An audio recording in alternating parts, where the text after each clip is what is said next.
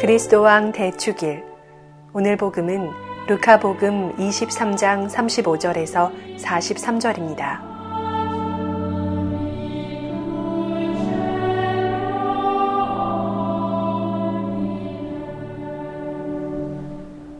주님께서 여러분과 함께 루카가 전한 거룩한 복음입니다. 그때 지도자들은 예수님께 이자가 다른 이들을 구원하였으니 정말 하느님의 메시아 선택된 이라면 자신도 구원해 보라지 하며 빈정거렸다. 군사들도 예수님을 조롱하였다. 그들은 예수님께 다가가 신 포도주를 들이대며 말하였다. 내가 유다인들의 임금이라면 너 자신이나 구원해 보아라. 예수님의 머리 위에는 이자는 유다인들의 임금이다라는 죄명패가 붙어 있었다. 예수님과 함께 매달린 죄수 하나도 당신은 메시아가 아니시오. 당신 자신과 우리를 구원해 보시오. 하며 그분을 모독하였다. 그러나 다른 하나는 그를 꾸짖으며 말하였다. 같이 처형을 받는 주제에 너는 하느님이 두렵지도 않느냐. 우리야 당연히 우리가 저지른 짓에 합당한 벌을 받지만 이분은 아무런 잘못도 하지 않으셨다. 그러고 나서 예수님, 선생님의 나라에 들어가실 때 저를 기억해 주십시오 하였다. 그러자 예수님께서 그에게 이르셨다. 내가 진실로 너에게 말한다. 넌 오늘 나와 함께 낙원에 있을 것이다. 주님의 말씀입니다.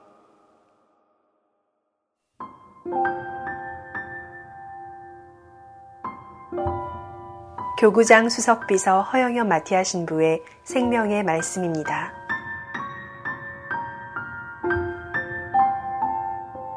오래전 세상을 떠들썩하게 만든 사건이 있었습니다.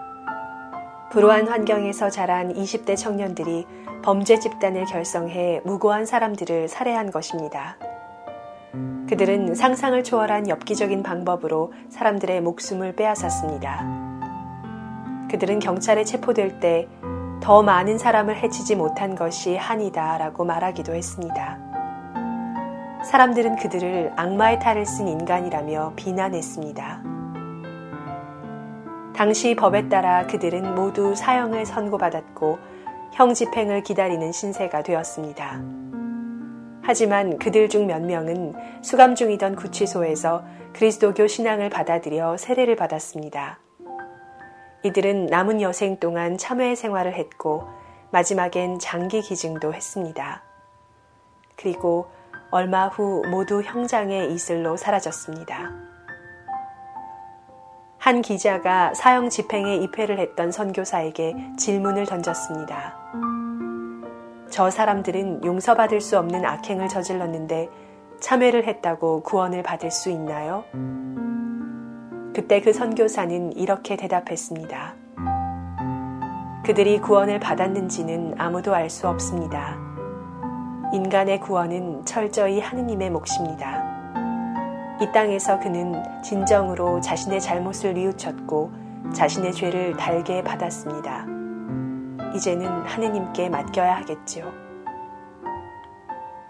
하느님의 도우심, 즉 은총 없이는 인간의 구원은 불가능합니다. 따지고 보면 인간은 죽을 때까지 누구나 하느님 앞에서 죄인입니다. 오늘 복음은 예수님과 함께 십자가에 매달린 두 죄수의 이야기입니다. 한 죄수는 같이 처형을 당하는 예수님을 모욕합니다. 자신의 잘못과 삶의 불만을 무고한 예수님께 퍼붓습니다. 그러나 다른 죄수는 예수님께 간청합니다. 예수님, 선생님의 나라에 들어가실 때 저를 기억해 주십시오.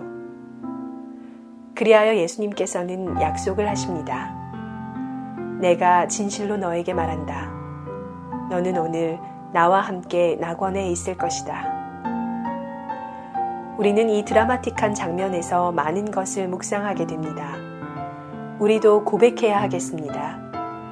예수님, 오직 당신만이 나의 왕이십니다.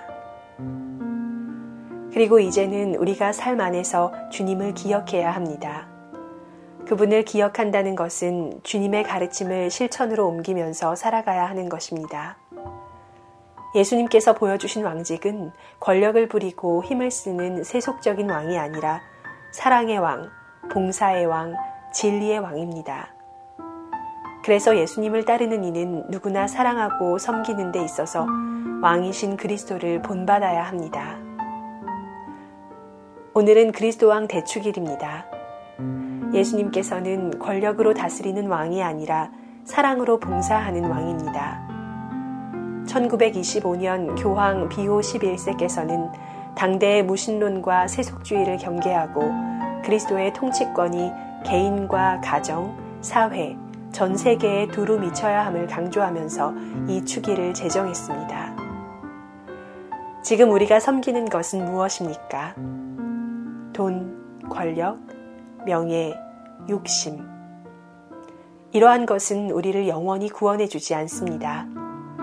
구원을 위해 우리들에게 참으로 필요한 것은 예수님을 내 삶의 통치자이며 인도자로서 겸손하게 받아들이는 것입니다. 뿐만 아니라 우리가 예수님을 진심으로 왕으로서 섬긴다면 우리는 그리스도께서 몸소 보여주신 사랑과 봉사를 평생 동안 실천해야 합니다. 다음의 기도가 우리의 마지막 소원이 된다면 얼마나 좋겠습니까?